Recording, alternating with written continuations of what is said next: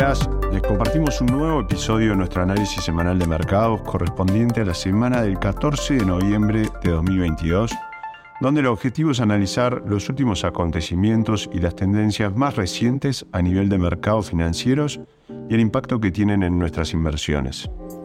En Dominion buscamos estar cerca de nuestro cliente con información y análisis desde una óptica un tanto distinta a lo convencional. Santiago Quirolo, quien nos acompaña, Sales Manager de Dominion, y este informe fue preparado por nuestro equipo de Asset Management en Londres. Al momento de seleccionar inversiones expuestas a los principales sectores de crecimiento en la economía, uno de los errores que cometen los inversores, incluso muchos profesionales, es invertir en las exposiciones más conocidas o directas que puedan encontrar. Por ejemplo, la forma más popular de invertir en la revolución de los autos eléctricos en los últimos cinco años ha sido tener acciones de Tesla, la empresa de automóviles eléctricos que casi todo el mundo conoce. Otro ejemplo es la mitigación del cambio climático, donde las empresas de energías renovables, como por ejemplo los fabricantes de paneles solares, han sido lugares muy populares para invertir. El problema de esto es doble. En primer lugar, significa que el número limitado de estas inversiones puede llegar a ser tan popular que los precios de sus acciones suben de forma desproporcionada con respecto a la calidad de la empresa y así se sobrevaloran. Una inversión sobrevalorada suele ofrecer una menor rentabilidad a largo plazo, por lo que nuestro trabajo como inversores es encontrar inversiones infravaloradas. En segundo lugar, invertir en estas ideas más concurridas limita el conjunto de oportunidades para nosotros, a menudo no hay muchas empresas de automóviles eléctricos o fabricantes de turbinas eólicas, por ejemplo, y con un conjunto de oportunidades limitado es difícil diversificar nuestras inversiones. Una forma de evitarlo es hacer algo que en Dominion llamamos subir por la cadena de valor.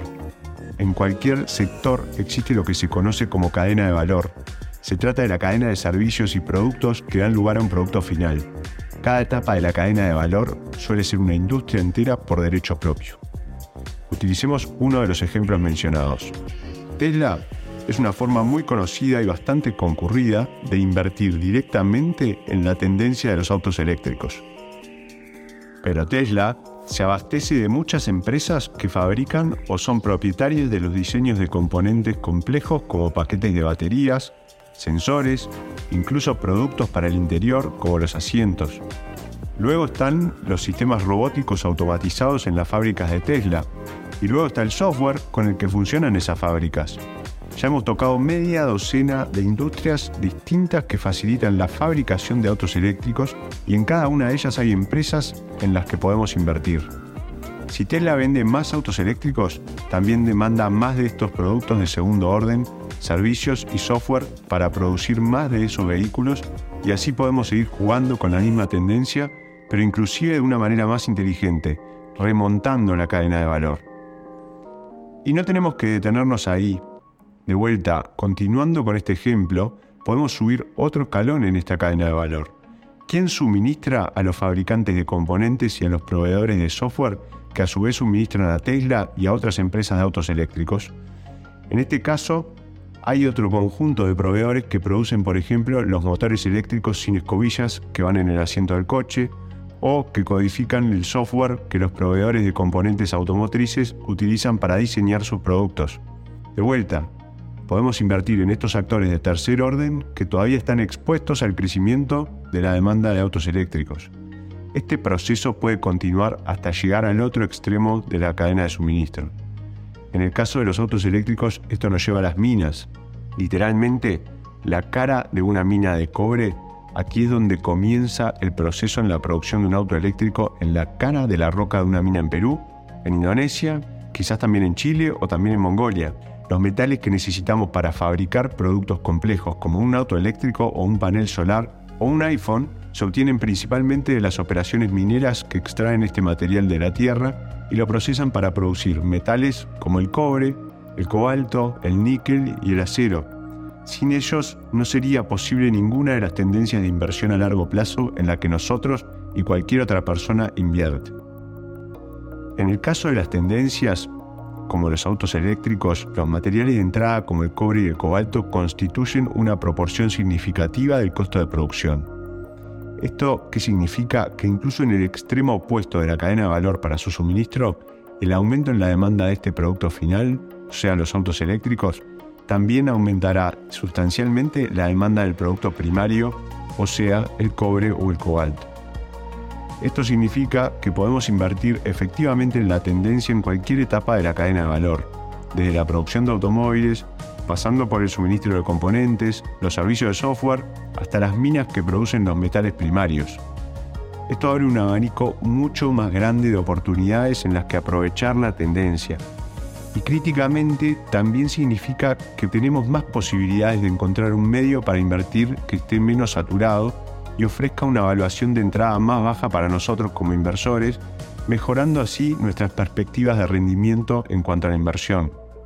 Esta forma de pensar puede repetirse en cualquier tema, sector de inversión importante de la economía mundial.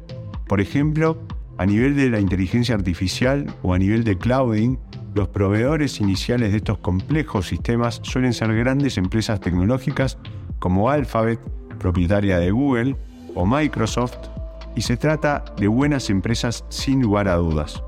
No rechazaríamos ser propietarios de ellas. Pero de vuelta, podemos remontar la cadena de valor. ¿Qué infraestructura y componentes necesitan tanto Alphabet como Microsoft y otros para hacer funcionar estos sistemas de la nube e inteligencia artificial? ¿Y qué software es necesario para diseñar y producir esos componentes? Hay todo un universo de empresas que hacen precisamente esas cosas. Proveedores fundamentales de los gigantes a nivel de clouding, propietarios de las tecnologías que hacen funcionar las computadoras, que ejecutan los algoritmos de inteligencia artificial. De vuelta, al pensar en subir por esta cadena de valor, abrimos un conjunto de oportunidades mucho más grande, más amplio, para que nosotros como inversores podamos jugar la misma tendencia, pero inclusive de una forma mucho más inteligente. Santiago Quirolo quien los acompañó hoy día y esperamos hayan disfrutado de este nuevo episodio. Nos volvemos a encontrar la próxima semana. Muchas gracias.